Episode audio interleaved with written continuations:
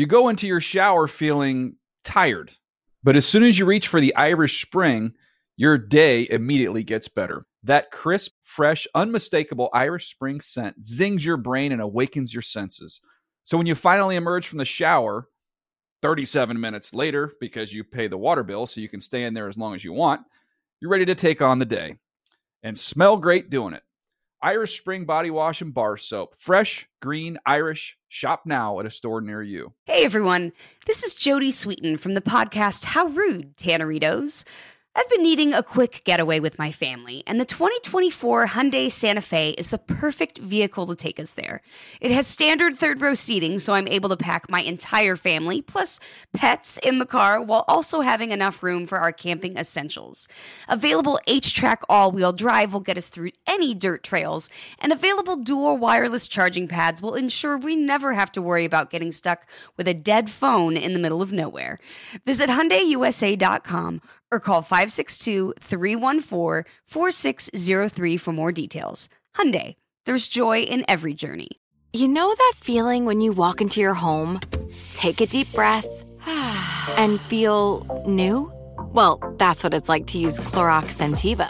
Because Clorox Scentiva smells like coconut, cleans like Clorox, and feels like energy. It'll elevate any cleaning routine to not just clean, but also make every room smell like a tropical coconut getaway. Discover how Clorox Scentiva's powerful clean and refreshing scents can transform your space.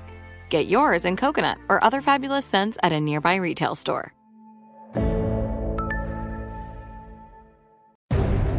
The Around the League podcast are heavy legged waistbenders.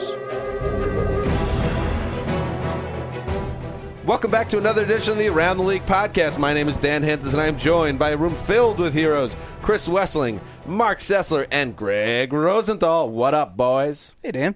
How are you? Friday. It's Friday. Get excited. Big day. Win Wes's toaster. Yeah. Later in the show, everyone's excited. The tension in the room right now, waiting on the results. And you got when you have Tyson in Tokyo, that's what I think with Wes. I feel like he's gotten a little overconfident. We'll see if that if that comes through or whether he's actually Tyson in the you know Michael Spinks era of his career where he's just destroying everyone and and he's just on a roll. One Who note knows? on Wes. He came into this as raw as anyone on the phone. He's had a chance to go through the crucible three, four times now. Mm-hmm. Mm. It's I like think he's becoming a it's veteran. It's like Jeopardy. The more you win, you have an inherent advantage. You know when to time the buzzer. You know how to. You know what kind of questions they're asking. You kind of know the format. Or maybe, I feel like I've earned this. there you go. maybe you're Tyson just out of jail, just facing a bunch of tomato cans who have no business being in the ring. You're like yeah, it's, it's I'm a Wes Tyson- against Peter McNeely. I'm a Tyson without a Robin Givens and uh, without a Buster Douglas. Um, a couple other things. Uh, It's as you can tell, listeners. It seems like everyone is hunky dory in the room after the heat over the Browns at the end of the last podcast. Mark, now that you've had a, a chance to simmer down, would you would you like to say anything? Well, you know, I left uh, the studio feeling that I might have be- gotten a little hot, but um, I texted Wes right after because you guys were hanging around, but he left, and I just said, Yeah. "Listen, pal, uh, we're talking football. Got a little crazy in there, but." Um, I did right. Yeah, it's like yeah. I, I mean it. It's like uh, I didn't want it to bubble over, but I listened to it later, and you know what? I think we need more of that. Yeah, it was Heated debate. It was honest. It wasn't manufactured. It was just good football that debate. was hashtag legit heat. Yeah. and Yeah. I liked it. Um, and of course, we had before we get into the show, we're going to do some news. We're going to go over a couple off-season forecasts, and then, of course, we're going to get to Win Wes's toaster at the end of the show. Um, one last thing I was thinking about when you we had the Seahawks in, we had Michael Robinson, Brandon Mebane, and Red Bryant. ATL podcast, ATL debate club. Mount Rushmore is a big topic right now. Who's on the Mount Rushmore of guests to to date right now? If you're if you're going to take it all the way back, Yeah. I I'd put Jim Brown's face on that. Jimmy Brown's on there, Right? Richard Sherman's got to be on there. Uh, my favorite was Brandon Marshall. This has to be Marshall's the- gotta be Marshall. I'm sick of the Mount Rushmores in general, and this has to be the easiest one to get on ever. There's only been eight to ten guests, so it's almost fifty percent. Brandon Marshall's my favorite. Yeah, Uh, but Brandon Hartline's listening right now, like, what the hell? I mean, David Ely is almost in the conversation for this. Didn't you guys He's talk to been Wes. Welker? I thought you guys had him on the debate club. No. That's true. We talked to Welker. That wasn't too great. Heart, Hartline, uh, Hartline should be happy. We just don't mention his involvement in today's other news. So relax. Which, which is a nice transition. Uh, the gold standard behind the glass. Let's do some headlines. And we'll start with the Ted Wells ind- independent investigation. It was released early this morning um, on the West Coast, about 10 o'clock on the East Coast. And the findings do not paint a very positive picture on Richie Incognito, um, but also Mike Pouncey, John Jerry. It appeared like Jonathan Martin, or the the findings by Ted Wells, is that Jonathan Martin really was the target, as were other people in the building, and there was a toxic culture that Incognito seemed to be the ringleader of. Is that safe to say?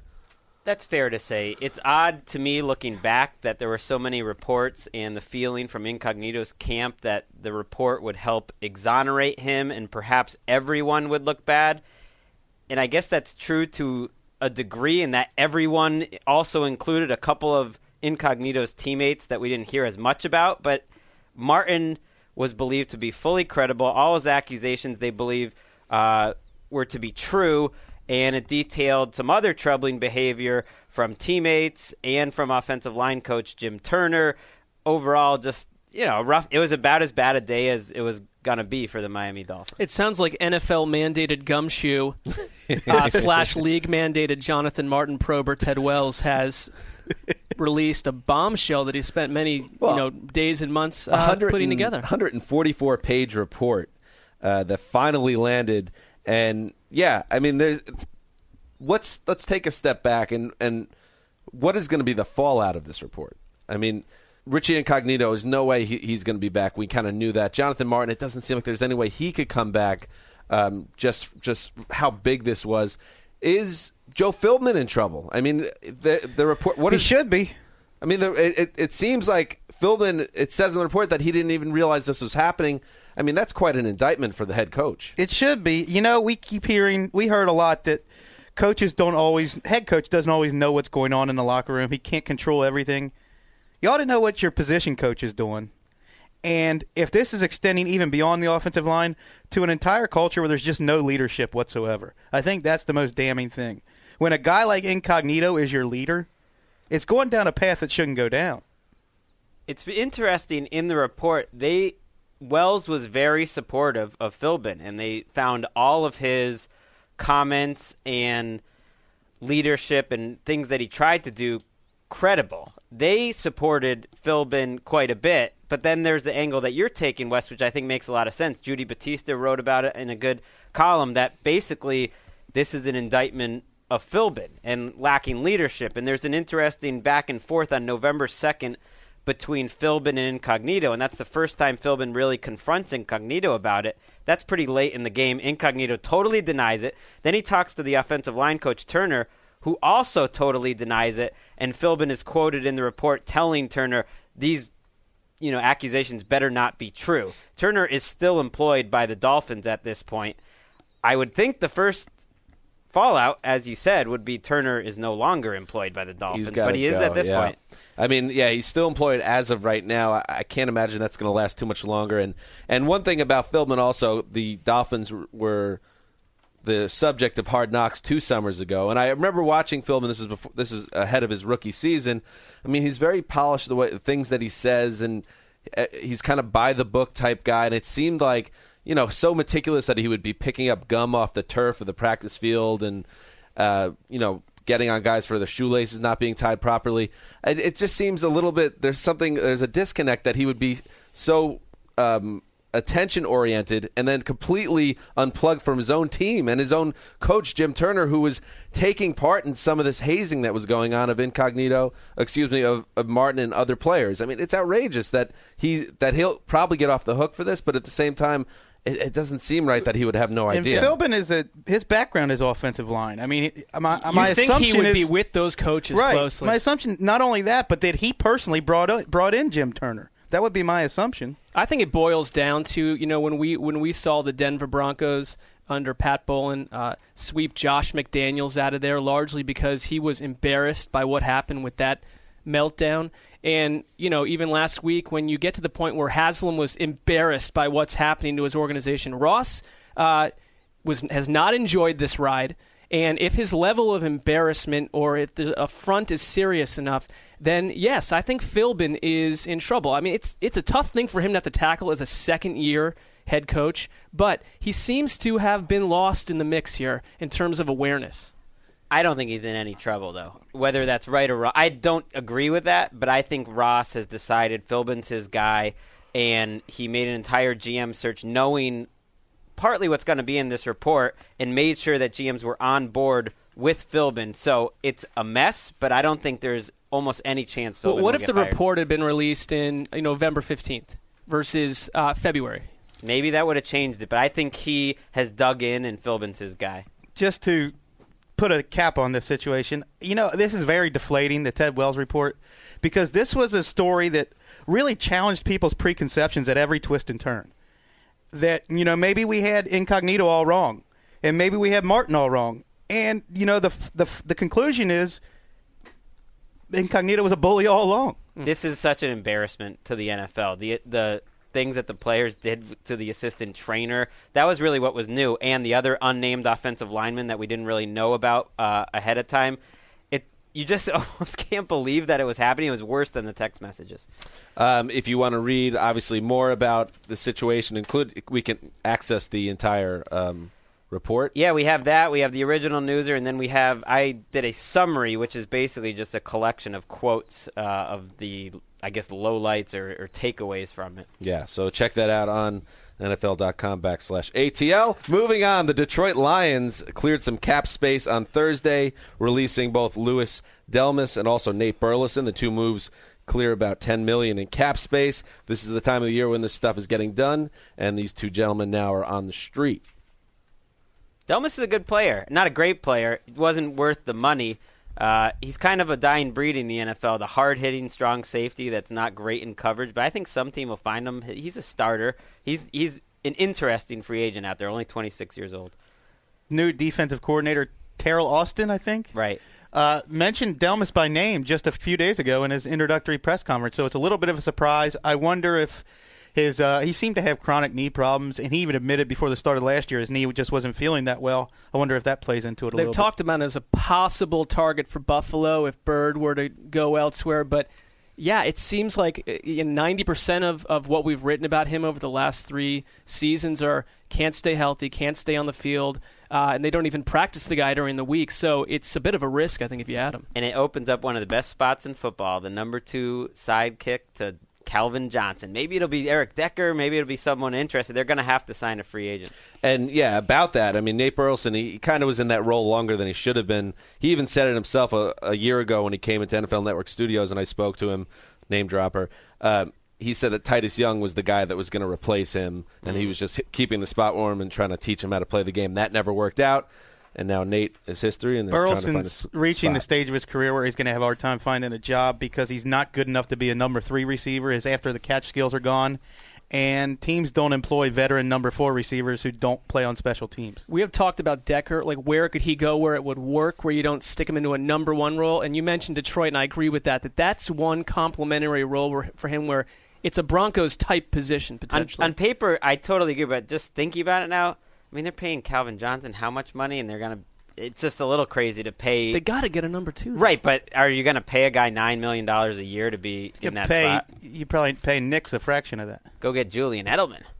No, you're not going to overpay for an Jets will get injury-prone Edelman. guy who's a system wide receiver.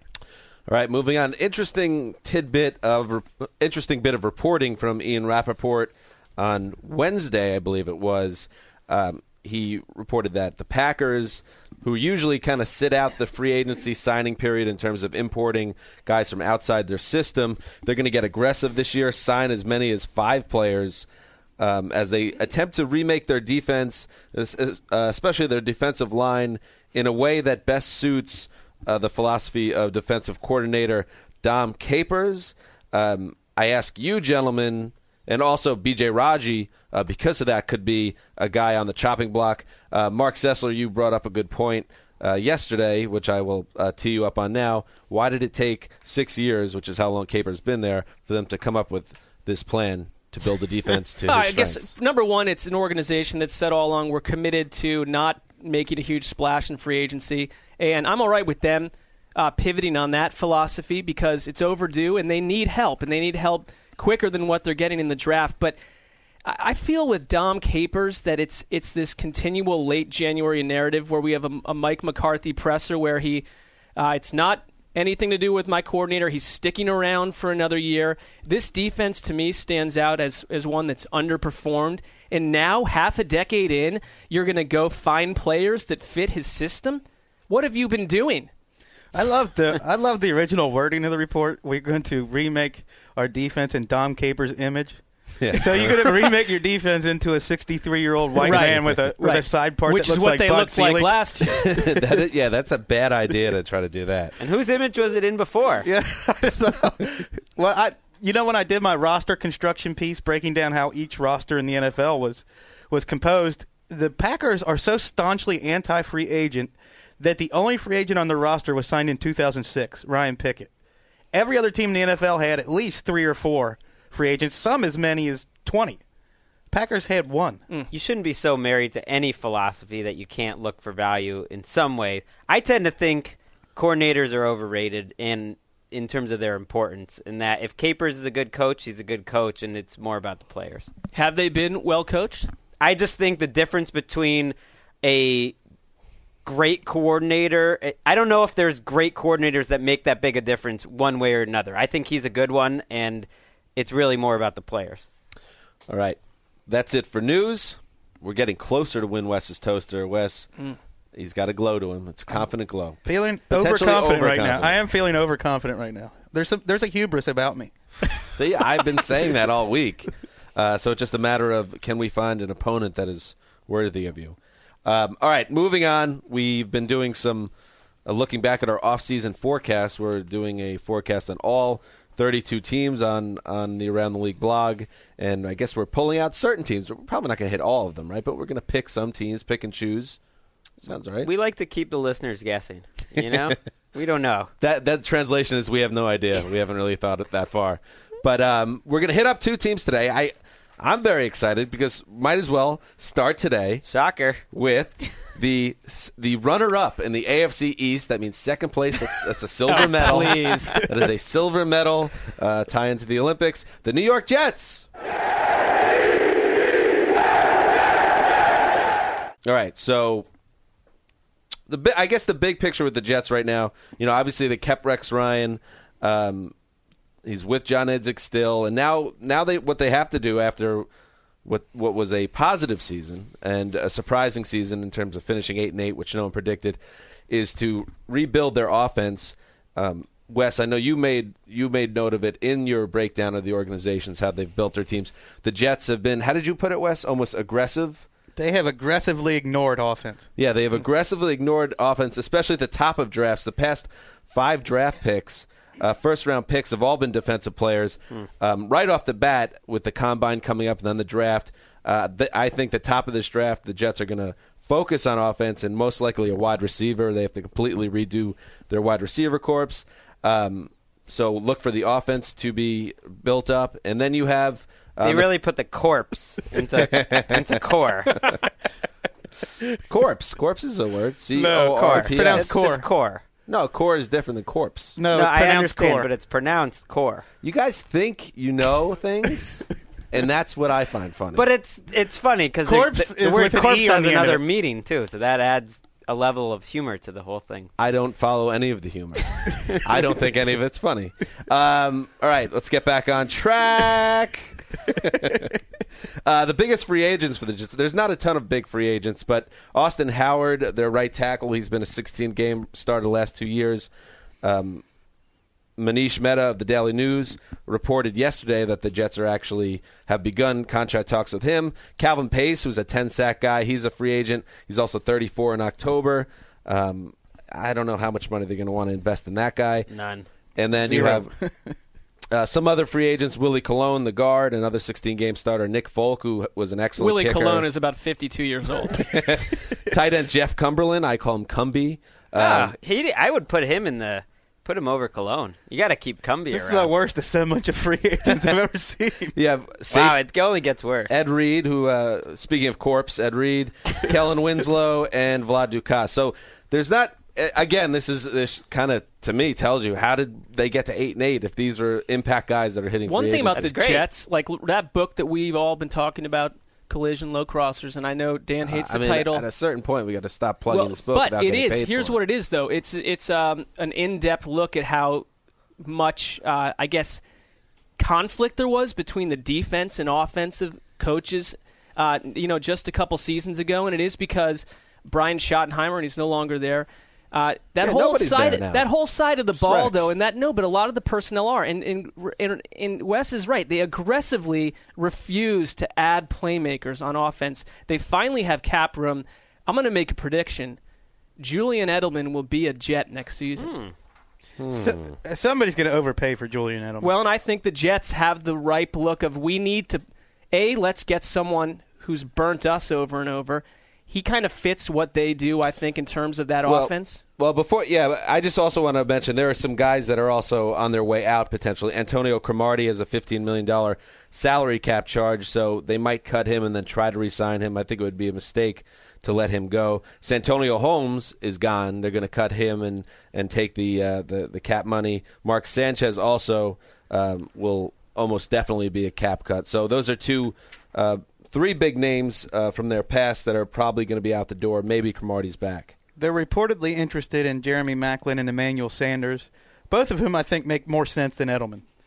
I think it's not just that they ignore the offense, and it's such a defense heavy organization, and Rex is always looking for ways to improve and make his defense great while almost ignoring, hey, this other half of the ball is important. When they do invest in offense, they keep Santonio Holmes too long. They trade up for Mark Sanchez. They draft Stephen Hill. So it's a combination of that they haven't known how to look for these players.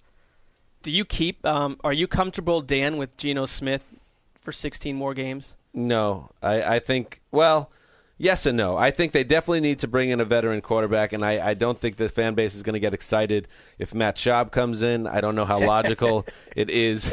Wes laughs. I don't know how logical it is for Michael Vick uh, with his baggage and his inability to stay healthy. But Vick, but who else is there? I know there's not a lot of other options out there. That's what I was going to say. But I don't I don't agree with the idea. And Greg, we talked about a little bit yesterday, I believe, of the Jets drafting a quarterback high again this year, like using another second round pick. Uh, for example, I think you bring in the veteran, uh, even if it's an underwhelming guy, and you you push Geno, and hopefully Geno wins the job, and then shows you something in year two with more weapons around him. And if he doesn't, and you feel like you put a decent offense around him, then I feel like you, you're confident you could move on and find a real quarterback next year. Right after you get fired, because that's what'll happen if Geno Smith is a disaster. It's not a. It's still not a great position for. It's hard to look at the Jets with all the holes until we know what they plan to do to film and say, yeah, they're going to improve on eight and eight. Cromartie, I don't think is going to end up staying. They really love him, and, and maybe they'll value him more than anyone else. But they'll cut him, and he'll be on the free agent mark, and he'll be an interesting guy that other teams will be interested in. Yeah. Th- This defense was ready to win last year, at least the front seven. Yeah. If you make a few changes in the secondary, it makes a lot more sense to have Michael Vick under center than Geno Smith.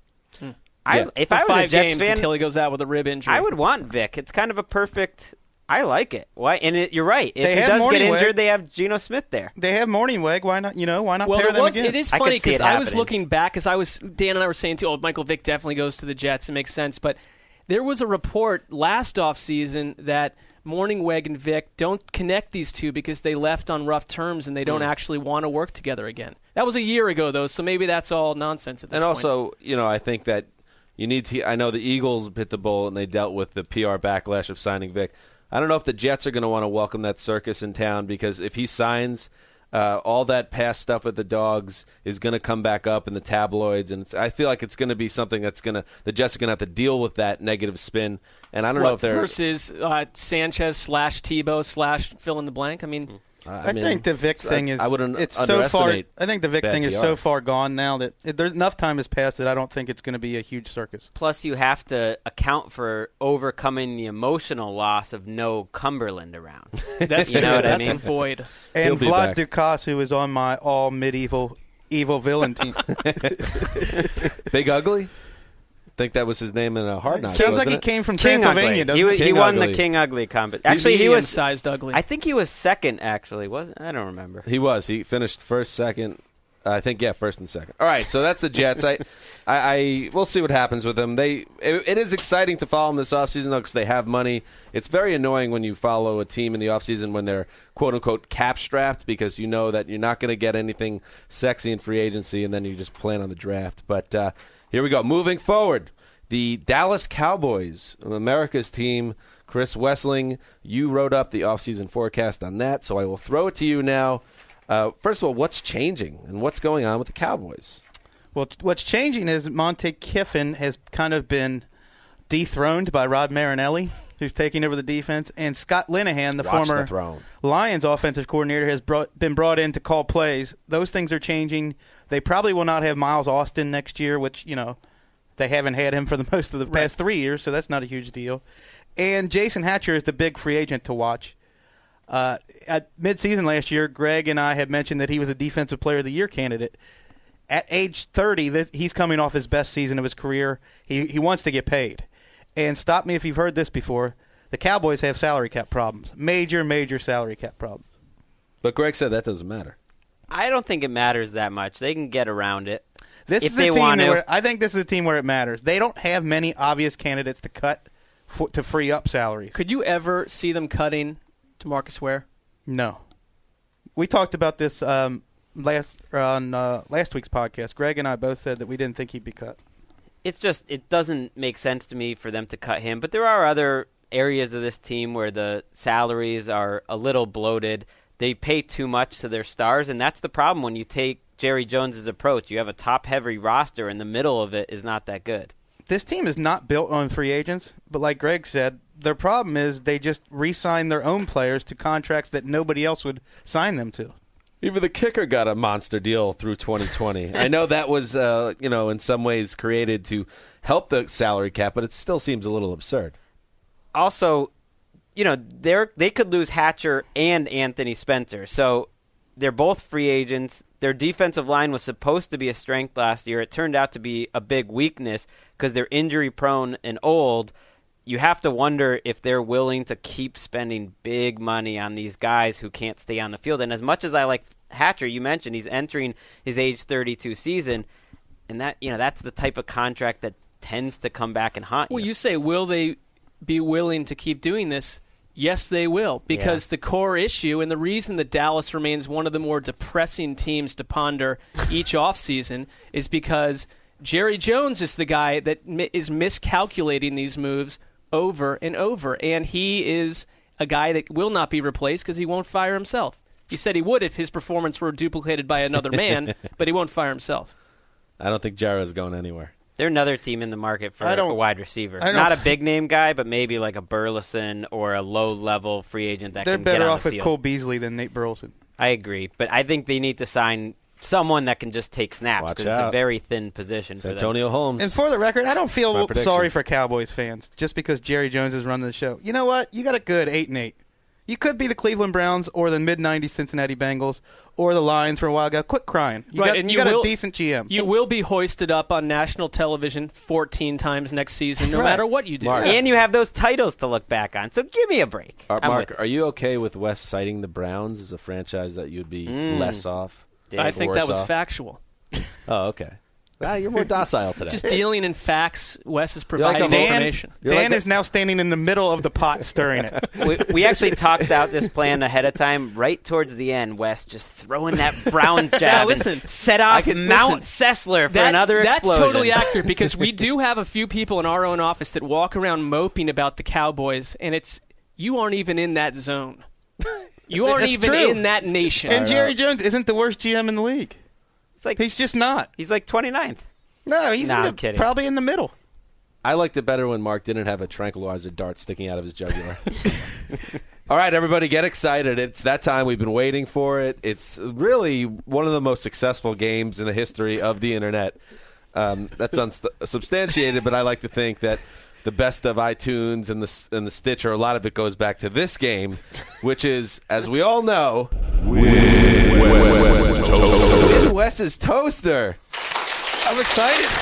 So I've been saying, Wes, you downstairs, the man is very confident. Mark, Greg, I don't know if you've noticed this. Oh yeah. There's a Tyson in Tokyo, February 1990 glow to him, and I feel like he's ripe to get picked off. I think we could call it a gleam. I'm barely paying attention at all. I'm not sure why. I even Greg came is up now he, no. Greg has progressed to the stage where he's pretending not to like it. It went from legitimately disliking it to indifference and not showing up for the podcast on those days to now pretending to be out but secretly in. By uh, three months from now, you'll be jumping out of your chair during the segment. I don't know if secretly in is it, but I'm, I'm tolerant. um, all right, the gold standard behind the glass. This is uh, the gold standard's maiden maiden voyage of Win Wes's toaster. Um, how are you feeling? Because there's some pressure on you as well, Zach. Yeah, a little bit. Let's hope for smooth sailing. Okay, so you screened. I know we got some tweets, both Mark and I. I don't know if Wes and Greg did, but some people that did not make it out of the elimination chamber, the gold standard elimination chamber, the screening process. Is that true? Yes, they're not in my basement. Don't worry. Okay, It's and fine. they seem pretty distraught about it. Yeah, no, I mean, it, look, it's a dog eat dog world out there. I can't, I can't help it if if you haven't got the chops to uh, to step to the best. I like how gold standard over the course of like a month and a half has become utterly Machiavellian. I'm sorry. yeah, It was always there. It's just we need to get to learn. How do you think? Get You, how know do you think you got here? yeah, you've teased it out. All right, so the gold K. Rich standard. got another job. Yeah, right. Do we have someone on the line to start the game? We do indeed, and I will What do we bring him up right now. His name is Kevin, and he is from Saskatoon, Saskatchewan. Kevin from Saskatoon, Saskatchewan. Is that being pr- pronounced correctly? I'm a little off on my Canada stuff. perfect. How are you, buddy? Welcome to the Around the League podcast and Win Wes's toaster. Uh, I'm pretty nervous. Ah, don't be nervous. Let's start all with an easy one, Kevin. Who is the greatest player in Rough Riders history? I don't know. Come don't on, you're from Saskatoon. I know. I don't know what any of this means. How could you be ner- You've already survived an upbringing in Saskatoon. You're tough. You're tougher than any of us. I try to forget most of it. So, Kevin, who's your NFL team? Green Bay. All right, the Green Bay Packers. Who knows? That might be a question in Win Wes's toaster. Kevin, do you know the rules of the game? Yeah. All right, I'm going to go over them anyway to our new listeners of the show. Win Wes's Toaster is a game of skill and valor uh, in which the contestant attempts to win Wes's Toaster. That the ability of the toaster, Mark, and correct me if I'm wrong, is uh, to emblazon a team logo like the Packers against toast and then consume that toast. Yeah, and it's a it's a device that promises not to burn bread ever. It almost has mythical powers. It can it can imprint the logo of all 32 teams. I've heard from a listener that they didn't think the toaster was real. That the toaster doesn't really imprint logos on Oh. of all 32 teams. That it's just kind of one of these things we make up, which we do make up some things from time. This is real. This This, is is, real. an unbelievable toaster, and you can't buy it anymore on the internet. It's out of print. It's out of sale. That's it also true. has a 33rd imprint for the London team. But we're Upcoming. not supposed That, to. see, that's there's a shadowy league figure upset Ah, with you about for letting that info out. There's a rumor that the Lombardi Trophy will soon be replaced by this toaster. and that could be yours, Kevin. So here are the rules for people that haven't um, listened before. Uh, both Kevin, the contestant, and Wes will get six questions, the same six questions, and they will answer them. Wes will be in a soundproof other side of the glass scenario. He will not be able to hear Kevin, who will go first. Uh, whoever gets the most questions right in the 60 second time limit wins the toaster. If the two players tie, the tie is broken by the time in which the questions were answered. So keep that in mind, Kevin. Tell us when to stop the clock if you want to go back to something or if you want to stop the clock because that breaks the tie. Okay. All right, let's do it. Wes, be gone. There he goes. The gold standard. Um, as as we know, Mark Sessler is the official timer of uh, Win Wes's toaster. It's also there's a lot of pressure on Mark. You, you could feel it. Well, I botched it the first time out. Um, hoping to do it correct this time. All right, Mark's going to set the timer at 60 seconds, and uh, gold standard at the start of the music. I will begin the questions. Let's do it. Thurman Thomas is the all-time leading rusher in Buffalo Bills history. Who is second? Uh, pass. Who was the head coach of the Cleveland Browns in their heartbreaking losses to the Broncos in 1986 and 1987 NFL playoffs? Uh, pass. Who was the Raiders coach during the team's blowout loss to the Bucs in Super Bowl 37?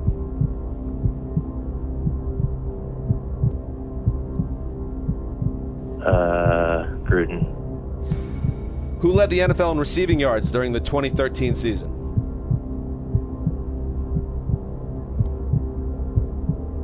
Uh, 2013 season, Josh Gordon. 10 seconds. What former Saturday Night Live cast member was critically panned analyst on ABC's Monday Night Football in 2000 and 2001? Time. Uh, pass. All right. You got one. Eh, that was rough. Let's bring Wes in, and let's not reveal how he how Anything Kevin can happen. did. Anything could happen. Wes has been summoned back into the room. This we'll see what happens. Wes looks like a man that is confident. You ready, Wes? You're not going to tell me how many I need, are you? Of course not. Okay. Start the clock. Bang. Thurman Thomas is the all-time leading rusher in Bills history. Who is second? O.J. Simpson. Who was the head coach of the Cleveland Browns in their heartbreaking losses to the Broncos in 1986 and 1987 NFL playoffs? Marty Schottenheimer. Who was the Raiders coach during the team's blowout loss to the Bucs in Super Bowl 37? Jon Gruden. Who led the NFL in receiving yards during the 2013 season? Josh Gordon. What former Saturday Night Live cast member was a critically panned analyst on ABC's Monday Night Football in 2000 and 2001? The misunderstood genius of Dennis Miller. The Atlanta Falcons selected Michael Vick with the first pick in the 20, 2001 draft. What team did they trade t- with to acquire that pick? I believe it was the Chargers. Stop the clock. Got it. Five out of six. Chris Wesseling, you keep your toaster. All right. What did I miss? You missed. Um, I'll you tell said you what you Gruden was the Raiders coach. Think about that. Bill for a second. Callahan. In the Oh, yeah, coach of the yeah, Super yeah. Bowl. Gruden actually went to Tampa that year and They won got- the Super yeah, Bowl. that's true. That's So- interesting. Is your Wasn't he- competitor said the same thing? Wasn't he traded for first and third round draft picks? That's correct. And they used that Hmm. first pick on LaDainian Tomlinson, the number five overall. Kevin, thank you very much for trying. It's a very difficult game. Kevin got one out of five. Um, it's you know this happens. Yeah. Ooh, Well, wow. Wes shook me off my game when he asked me about the Riders. So that was my strategy. It's tough. Once you get into the arena, it's not the same as if you're just hanging out and getting the Exactly. questions. I, I've always said that, and Greg, you put it very well. Goodbye, Kevin. all right, goodbye. Thanks, Kevin. Impressive though, you got the Chargers. See, they thought that question was too hard, and I said, eh, "That's a, that's a Wasn't good one." Tomlinson involved guessed in that it. trade? What's up? No. Yeah, but he got it. No, but Tim Dwight was. Yeah, yeah. Uh, was it? Tom- it wasn't Tomlinson, but it was Merriman and Nate Kaeding and Cleveland Tim Dwight- passed on Someone else, drafting yeah. LaDainian Tomlinson to pick big money Gerard Warren. All right, let's get. All right, we have one more uh, contestant. Is that true? The gold standard. It is indeed. Let's All right. Gold. Standard's feeling a little heat right now. It's I a- know. his handpicked contestant there was not That was competitive. not. You know, I Chris, feel like the Broncos. Kevin the seemed like a Super Bowl. nice guy, uh, but it just didn't work out. That was Gold Standard's uh, Joe Banner right there. I'd hate to see the riff riffraff that was eliminated from the elimination chamber if that guy made well, it is tougher. Well, he apparently he must have done well to get to this stage. right. but- He was like He was nervous. he was like Bill Callahan in his first year. Got there, but then after that, it all fell apart. Well, we wish him well, Greg. All right, our next contestant is Bernard from Brooklyn. Bernard from mm. Brooklyn. All oh, right, Oh, yeah. I love that. Are you named after Bernard King? Um, no. That's a fair question. That's a Be fair a whole question. lot cooler if you were. He, he and I are about the same age, so there's Yeah. no Oh, okay. possibility of that. Bernard, I want you, I want you to know that um, we tried to call you once, and the Gold Senders was going to move on, and then I heard that you were a Jet fan, so I said let's try him one more time. So just being a I- Jet fan is already a victory right there.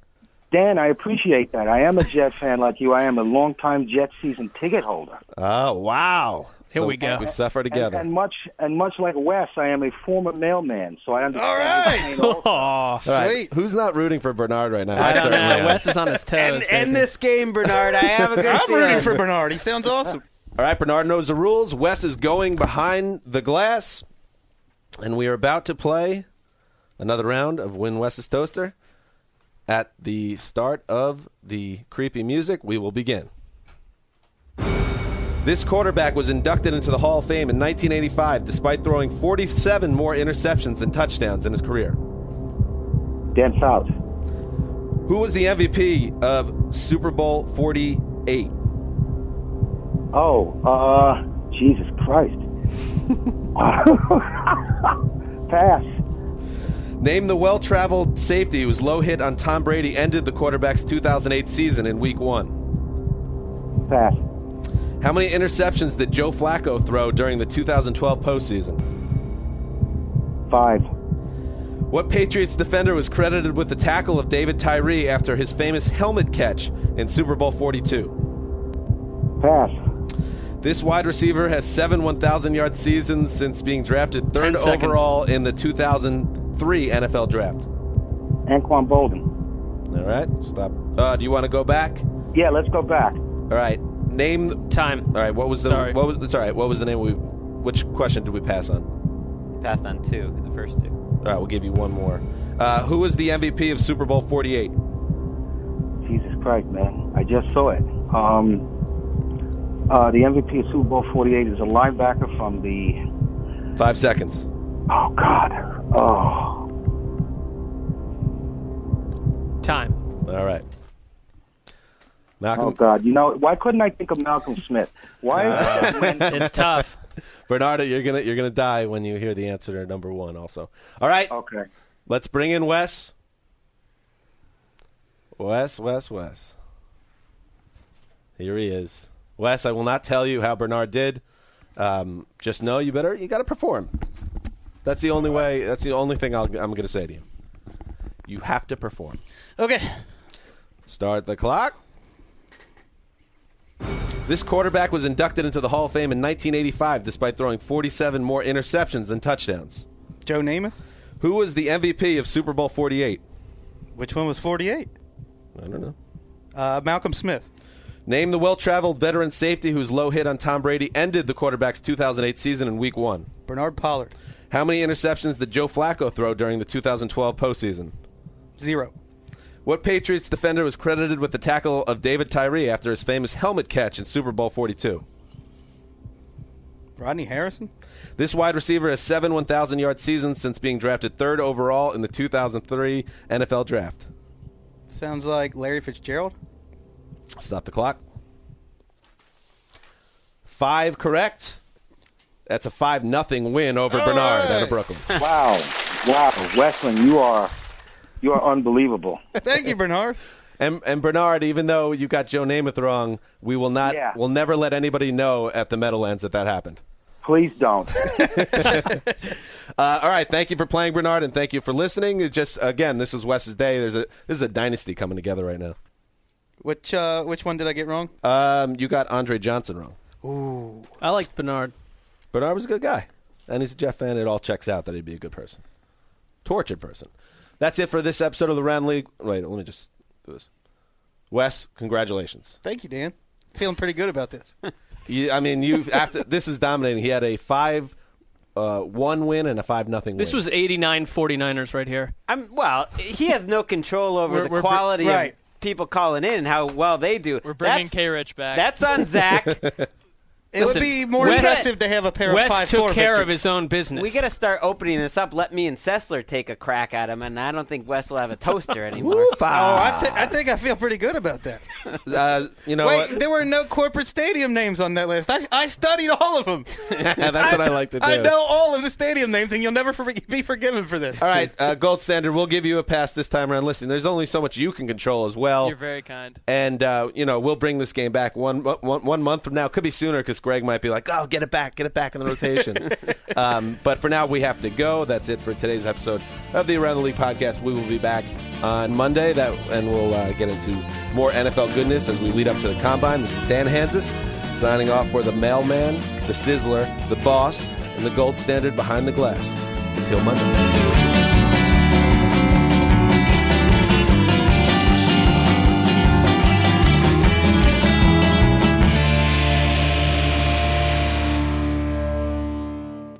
You go into your shower feeling tired, but as soon as you reach for the Irish Spring, your day immediately gets better. That crisp, fresh, unmistakable Irish Spring scent zings your brain and awakens your senses. So when you finally emerge from the shower, 37 minutes later, because you pay the water bill so you can stay in there as long as you want, you're ready to take on the day and smell great doing it. Irish Spring Body Wash and Bar Soap. Fresh, green, Irish. Shop now at a store near you. At JCPenney, fashion counts for everybody and every body.